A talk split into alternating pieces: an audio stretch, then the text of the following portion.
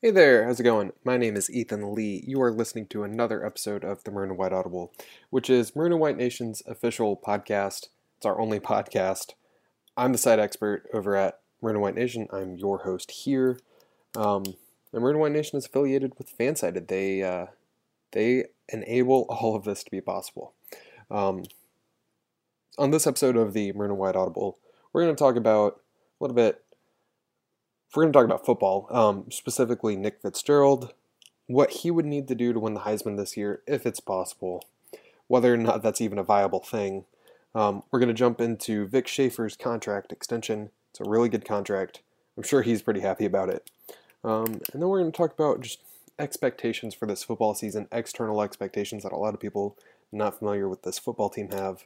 Um, we're going to break this up into three different episodes. So if you want to listen just each of these little chunks. I'm going to publish those two, um, publish them as separate little episodes if you just want to listen to those alone. Um, and this is going to be the combined episode right here. So, specifically, Nick Fitzgerald winning the Heisman. What does he have to do? Eh, he has to do a lot. Um, he's a dark horse candidate this year not a lot of people are going to seriously, truly consider him as the Heisman favorite right now. Just it's not going to happen. Um, there's a lot of other really high-profile names that people are going to just flock to first. So right now, I want to say his odds aren't that aren't that great. Um, NFL.com's Chase Goodbread, I want to say last month, wrote you know, 18 possible Heisman Trophy candidates for the 2018 college football season. Nick Fitzgerald was number 17 on that list. But, you know, ultimately still made the list. As I said, he's a dark horse candidate. Um, 6'5, 230 pounds, has incredible um, athleticism that isn't found often in anyone. Incredibly strong arm. And that that is what attracts a lot of this Heisman attention, a lot of what, you know, first round NFL draft attention possible. We're, I don't know, that that's it's a very high ceiling for him. And he has a high ceiling. The problem is he hasn't been incredibly accurate with his passing. Um, we'll see what happens with Joe Moorhead as his quarterback coach, but it's it's just he's not been great up to this point.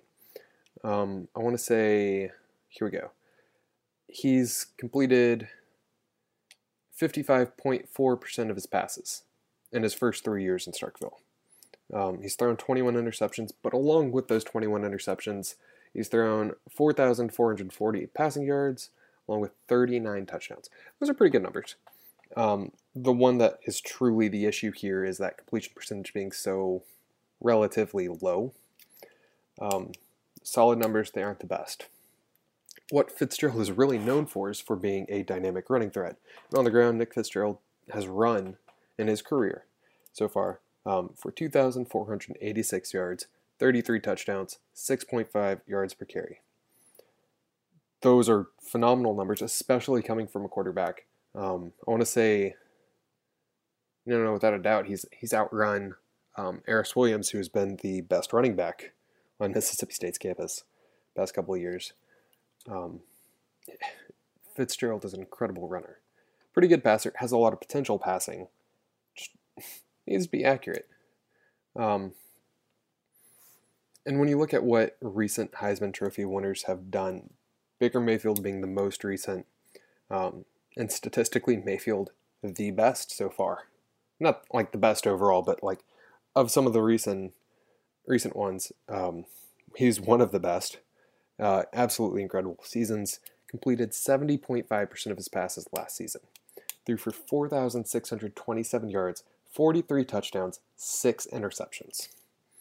Before, uh, well, before we even talk about the next Heisman winner, in one season alone, Baker Mayfield threw for more yards than what Nick Fitzgerald has done in two two seasons as a starter. That's incredible.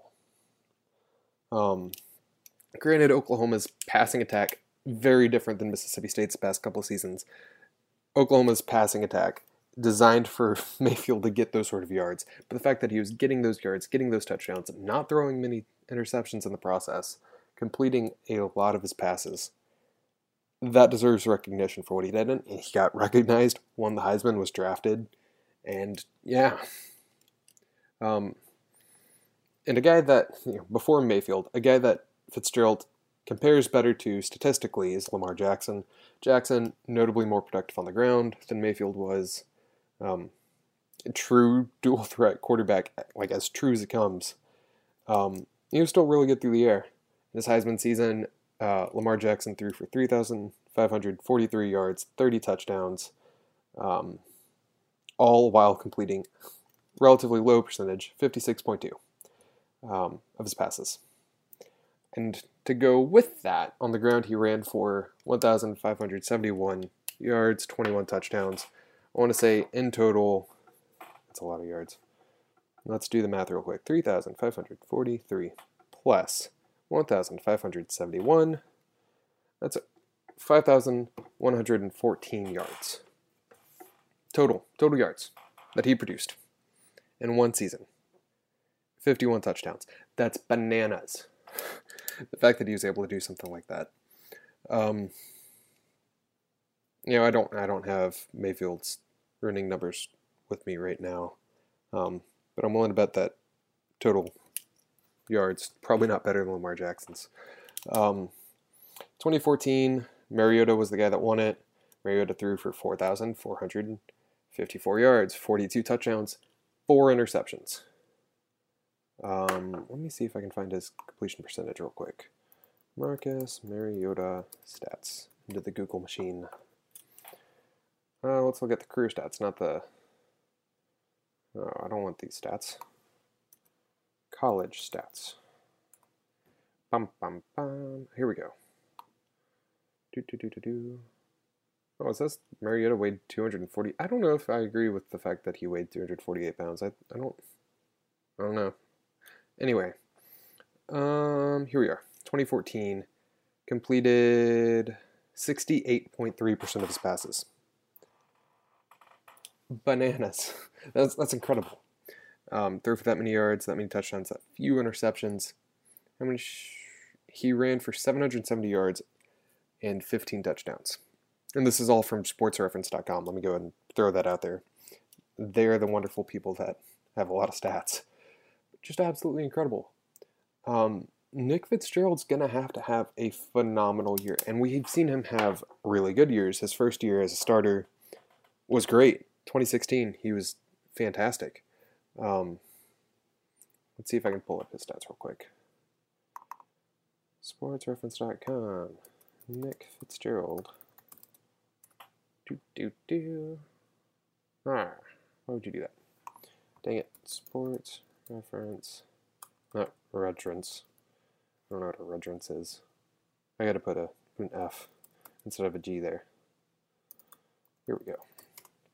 I am not the most prepared. I had a whole bunch of notes, but I, apparently I don't have this. Here we go.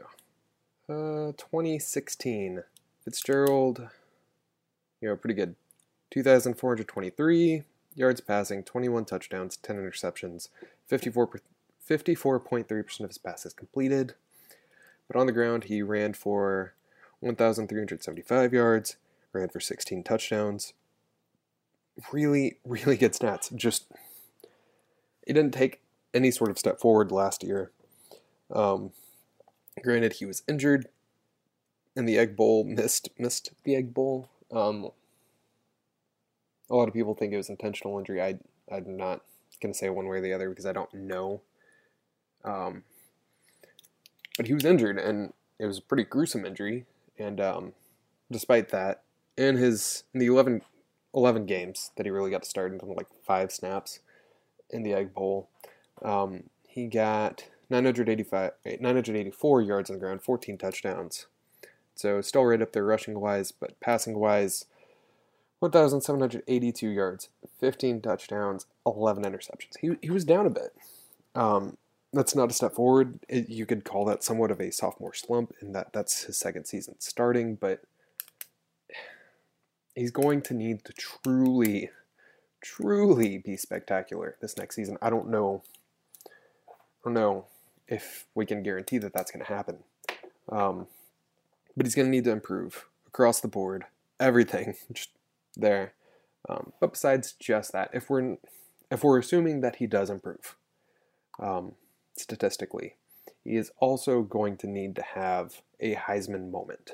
Um, what exactly is a Heisman moment?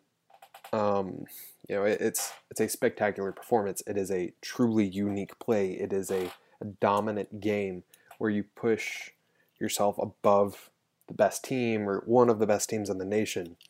Uh, the the best the best moment that comes to mind right now is Johnny Manziel against Alabama.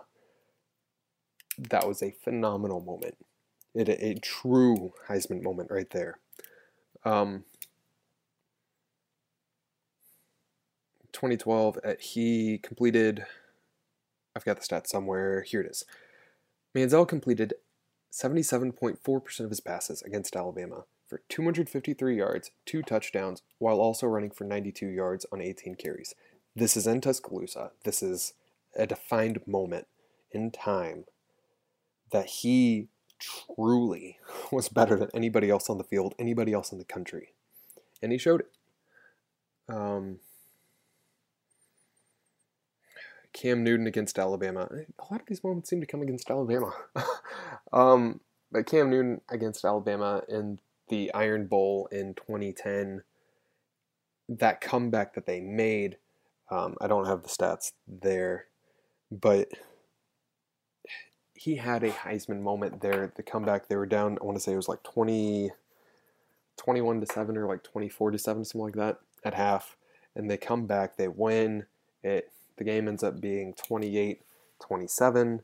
It's a truly defined moment to beat Nick Saban's team. Um, and I, I, guess you could see where I'm going with this. That like if if Nick Fitzgerald wants to have a Heisman moment, the best opportunity for him would be against Alabama. Um, I don't necessarily know what Baker Mayfield's Heisman moment was. I wasn't paying that close attention. He didn't play Alabama, but neither did Lamar Jackson. Anyway, I want to say his Heisman moment came early in the season against like FSU or Clemson, but um, Nick Fitzgerald's best opportunity to get a Heisman moment would be on the road in Tuscaloosa against Alabama, against Nick Saban, um, against the arguably, if not the clear, like most dominant dynasty college football has ever seen. And uh, good luck. That that's not that's not an easy task. Um, so, but you know, you need that monumental win. You need this big moment. Um, Oklahoma Baker Mayfield had a couple of monumental wins. They beat then number two Ohio State and Columbus, won at number eleven Oklahoma State. Beat TCU twice. Once when they were, I want to say they were both like top ten teams at the time. They in both moments, both games. Number eight and number ten. Um, yeah, Lamar Jackson's monumental win, Heisman moment came against number two, then number two Florida State. Um, 2015, Derrick Henry and Alabama beat number 20 Washington, number 8 Georgia, number 9 A&M, number 2 LSU, number 17 Mississippi State. And that's that's quite a few notable victories. Um, Mississippi State's going to host the Florida Gators, probably going to be ranked throughout the season. May not be ranked all that high, but probably going to have some sort of ranking throughout the season they get to host the Auburn Tigers and the Texas A&M Aggies. They will also go to LSU and Alabama. Those are like the five biggest games that'll be on the schedule in sort of like notoriety terms. Ole Miss fans might get mad that I don't say that their game is a big game, but like it's not going to be a monumental win more than likely. Um, Fitzgerald's best hope at getting Heisman hype getting the recognition that he wants. I don't. That someone who wants to win the Heisman wants. I, maybe he doesn't win the doesn't want to win the Heisman. I don't know. Um, would be to win for those five games, five of those five games, as well as just about every other game on your schedule. Um, So, what does Nick Fitzgerald need? He'll need incredible stats. He'll need a monumental win and a Heisman moment. Um, it's it's hard to guarantee that Fitzgerald will do that. Again, his ceiling is really high. I don't think anyone would disagree with, with like how good Nick Fitzgerald can be. It's just we haven't seen that potential, that talent, that everything fully put together, fully realized yet. Um, Las Vegas has him in a three-way tie for the 19th spot on the list. That, that's Las Vegas odds. Uh, I don't know. I want to say that's from oddshark.com. Yeah, that's oddshark. That's those aren't incredibly high odds. Yeah, you got several other players in front of you, all of whom are going to come on big stages, similarly, you know, similarly large stages. They're all going to have chances to get this. Um, but the fact of the matter is, Nick Fitzgerald will have his opportunities. He will have his chances. If he is fully healthy, he will have a chance. Um, I think the chance of him being a finalist pretty difficult, pretty pretty slim. It'll be pretty difficult to achieve. Not impossible. The chance of him winning, it, it's it's going to be that much tougher. Um, I'm not going to say it's impossible because I, I totally believe fully possible, fully possible that he can compete, be a finalist, and win it. I'm not going to predict that he is going to win. I'm just going to outright say that I don't think he'll win it. I think he might be a finalist, one of the final five, final three. Um, just because I, I think Joe Moorhead and Nick Fitzgerald are going to do amazing things together schematically, football wise. They're going to put together incredible games. I just don't think that Nick Fitzgerald will be a sharp enough passer this season to really put him over the top. So, if you were to pressure me into making a choice, I don't think Nick Fitzgerald wins the Heisman. I don't know that he will be a finalist. I do think he'll have a phenomenal season. I do think he'll get drafted high within the first two rounds. I'm not gonna, I'm not confident enough yet to say first round. Um, but I wouldn't be surprised if he's drafted in the second round. And in fact, that's probably where he'll go given his potential alone. He'll need to stay healthy. Can't, no more ankles being turned to dust. Not allowed. Um, I don't like seeing feet turned the other way. It, it, that injury was gross. But just as a whole, possible.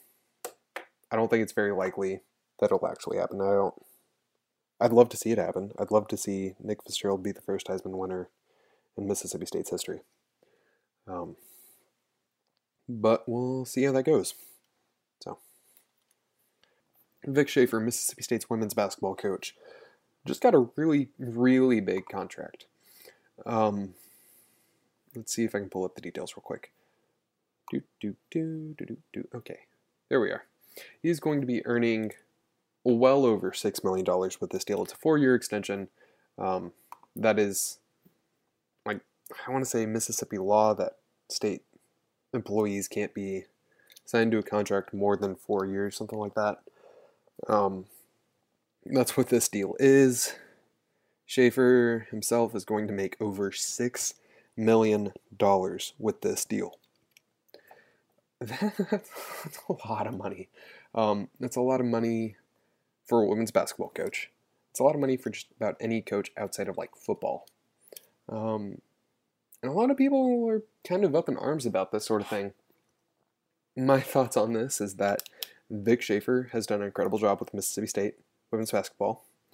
The women's basketball team had more butts in seats last year than the men's basketball team. Um, and he has coached two teams that competed for national titles. He has he has had more success than any other coach in any sport in Mississippi State athletics history. You pay Vic Schaefer as much money as physically possible to keep him in Starkville. You, you, you.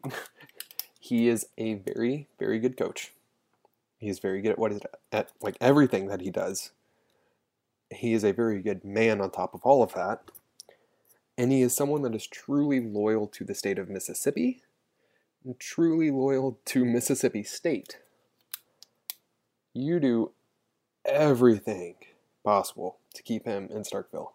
Um, and $6 million, probably going to help a whole lot with that. Uh, the next thing would probably be like updating Humphrey Coliseum. But as a whole, Vic Schaefer deserves this money. This year he will be paid, let me see if I can pull up specifically year by year breakdown. Here we go. This year he's going to be paid $1,584,000. That's a lot of money. I would love to be paid that kind of money, but yeah, well. Um, next season,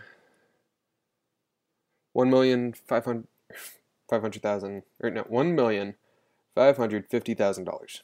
In 2020, that goes up to one million six hundred thousand dollars, and in 2021, one million six hundred fifty thousand dollars. And then in 2021, he will get a three hundred seventy-five thousand uh, retention bonus if he's still employed as Mississippi State's head coach. So, yeah, that is bonkers. Um, six point six. What, what what is it? Six point seven six million dollars, approximately. Six point seven eight. No. Uh-huh. Let's let's do this math. Everybody together now. We're gonna put it into the calculators. One million five hundred eighty-four. Do do do. Plus one million five hundred fifty. Plus one million. This is math with Ethan. Six. There we go. That's enough decimals. Plus one six five zero. Okay, so that's not counting that retention bonus um, and any sort of other bonuses that may get worked into the, any contract extensions later on. I, assuming we're going to just go with this contract. This contract alone guarantees that he will be paid six million three hundred eighty-four thousand dollars, uh, assuming all goes according to plan. You add that three hundred seventy-five thousand dollar bonus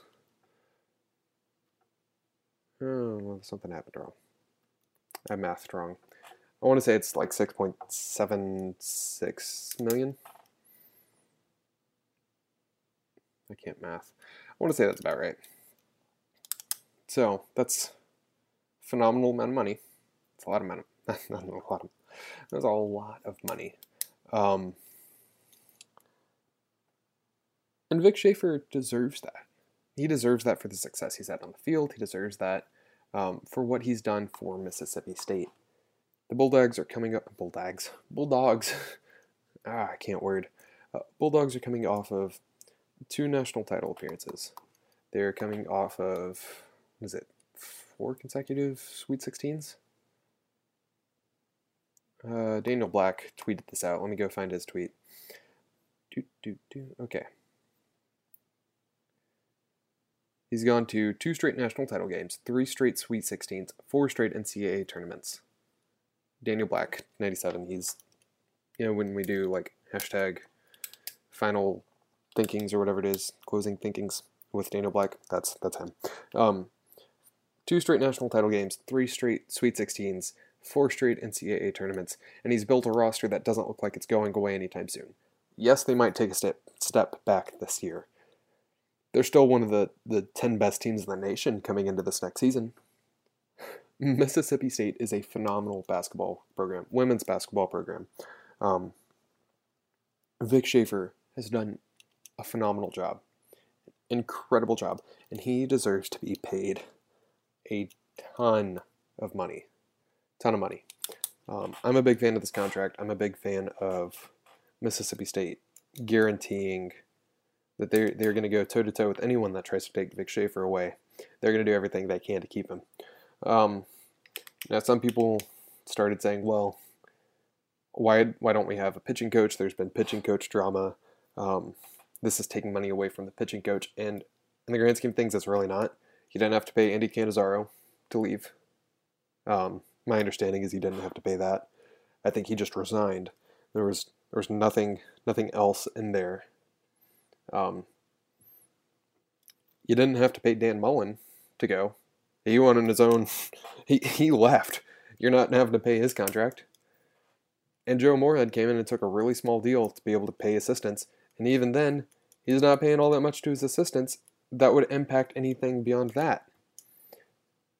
The money is there. Mississippi State has the money to pay this.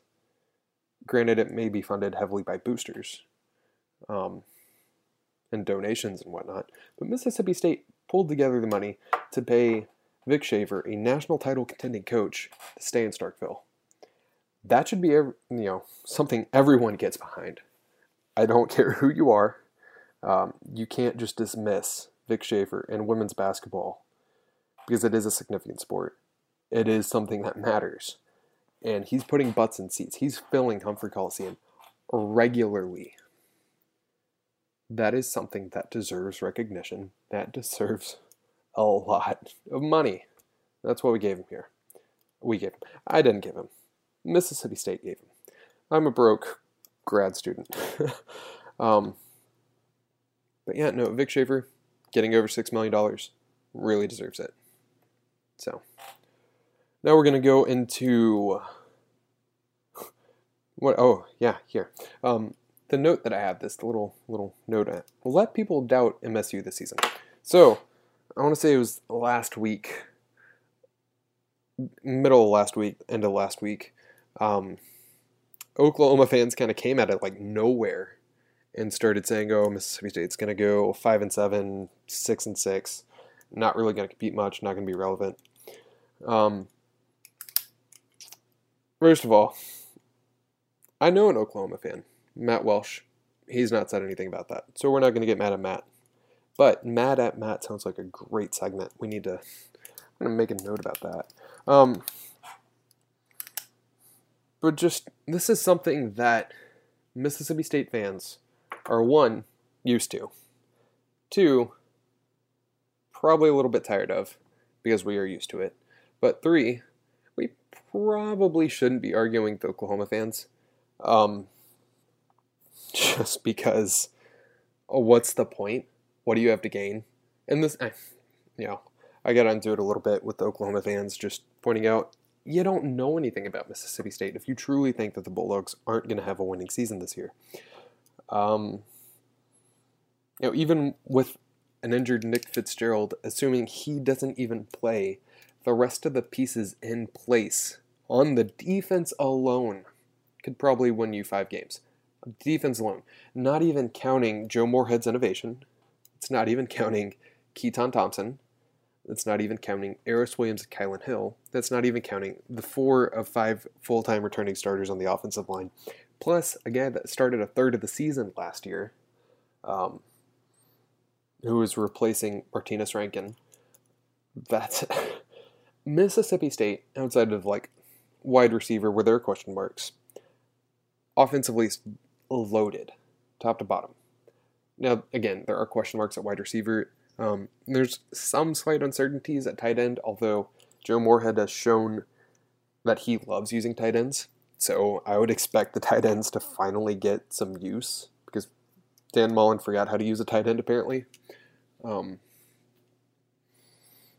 but Mississippi State, there's no shortage of firepower on the offense. Looking at the defense, you've got Jeffrey Simmons and Montez Sweat, who are All Americans who are almost certain, if they stay healthy, if they produce even close to what they did last season, are going to be first round draft picks. Like the only the only caveat would be possibly the Jeffrey Simmons scandal. Then it's possible NFL teams may shy away from that. Totally understandable. Um, but talent wise, they're competing at a level that most players at like Alabama and Georgia and like Clemson, th- those are the players you expect these guys to be, you know, the, the talent level that they're matching and competing with. Um, Montez Sweat had, what was it, like 15 tackles for loss last season. Jeffrey Simmons at 10.5. Maybe, no, I'm, that's not right. Um, here, let me look that up. Simmons tackles for loss. Do do do. Mississippi. Oh no, where is it? I lost it. Oh, here we are. I say here we are. Uh, let's let's go with that. Mississippi State. Let's go with 20. It stopped moving. Dang it, the screen moved. Well, the screen didn't move. It like loaded. A different chunk. Last year, defense. Here we are. Okay, Jeffrey Simmons had 12 tackles for loss. 12 tackles for loss. Um, Montez Sweat had 15.5. He had 10.5 sacks alone. That's bananas. I, don't get how you can like discount Mississippi State when you have this kind of talent on the defensive line, as much firepower on the offense. Um, and then you've got Gary Green, who's moving full time to the defensive line, had 11 tackles for loss last season in this sort of hybrid role that he played. You had Chauncey Rivers joining the defensive line. Um, and you've got just about everybody else that was on the defensive line returning. You had everybody else at linebacker just about. You, you lose guys, um, it was a JT Gray. You lose a couple of guys that then linebacker and safety sort of hybrid positions. You do lose some there.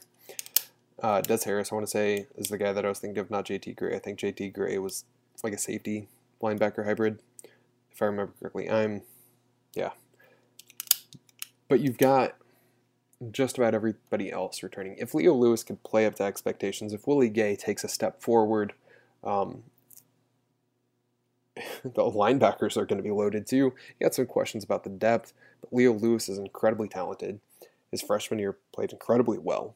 Um, yeah, you have to replace a couple of corners, but that's not impossible.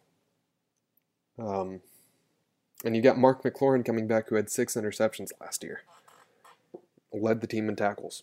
Mississippi State's going to be fine on defense. It's going to be fine on offense. This is a team that really not even you, you take an objective step back, you take off maroon goggles, whatever. This is a team that wins eight games, regardless of conference. This this is a team that wins eight games. This is a team that, you know, when you start considering everything that the Bulldogs have, coaching staff wise, yes, there are questions about Joe Moorhead um, being a first time SEC head football coach.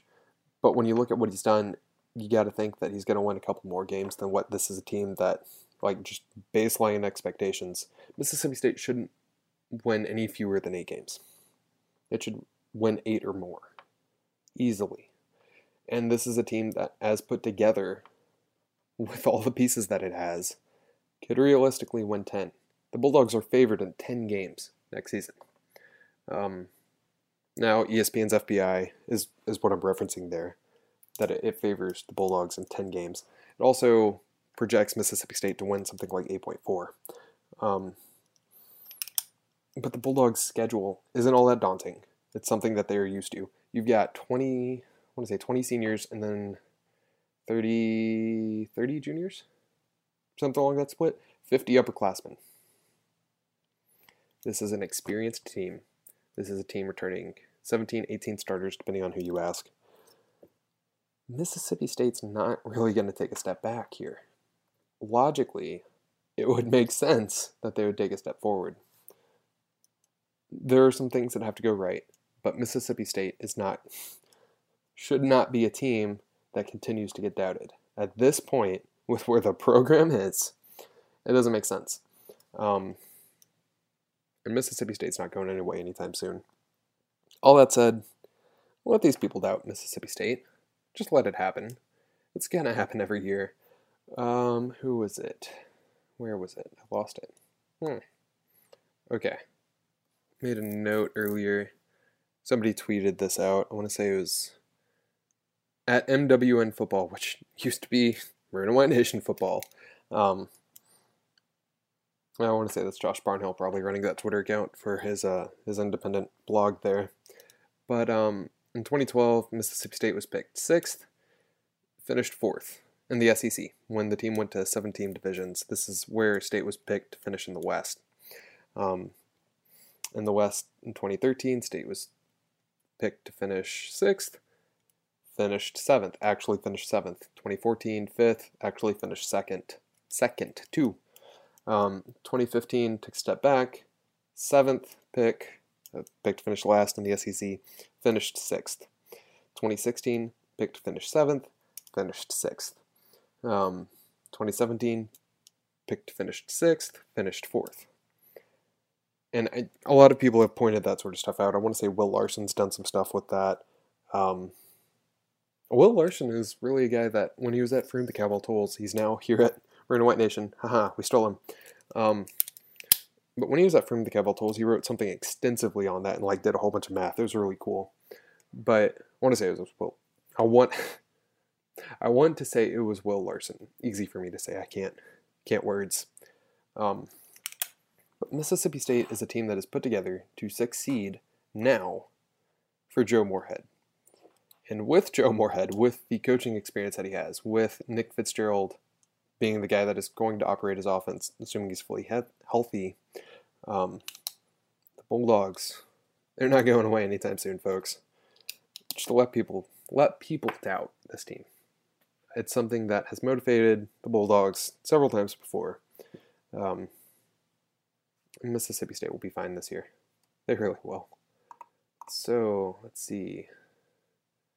Do I have anything else? Nope. That that looks like it is it. Mississippi State. Final notes here. Um, Bulldogs will be great. Eh, they should win nine games this year. Um, Nick Fitzgerald winning the Heisman, probably not going to happen, but he's going to be the catalyst for this team winning nine games or more. Um, and Vic Schaefer absolutely deserves all the money we can throw at him. Uh, I want to say Will, it was Will Lawrence. Shout out you, Will Lawrence, who said, you know, he's getting paid a lot of money. He probably could be paid more. Um, what Vic Schaefer brings to this university is incredible. He's made them a national brand. He's made them a team that competes for national titles regularly. They may not do it this year, but they will be doing it again in the future. So I'm excited about Vic Schaefer's contract. I'm excited about Nick Fitzgerald being a dark horse Heisman candidate, scaring some people, and uh, having a big year. And I am excited about people doubting Mississippi State because it's kind of fun to come back at the end of the season, look at all of how wrong they were. Um, it's a lot of fun. So, my name is Ethan Lee. This is the Maroon White Audible. And uh, again, I'm going to split these these up into three different smaller episodes if you just want to listen to each of these segments. If you want to listen to the full thing, you can do that too. Thank you for listening. Go check out Maroon White Nation, where all of this is hosted and made possible by our, uh, our good friends at Fansided. So, again, I'm Ethan Lee. This is the Maroon White Audible. Y'all have a great day. Thank you.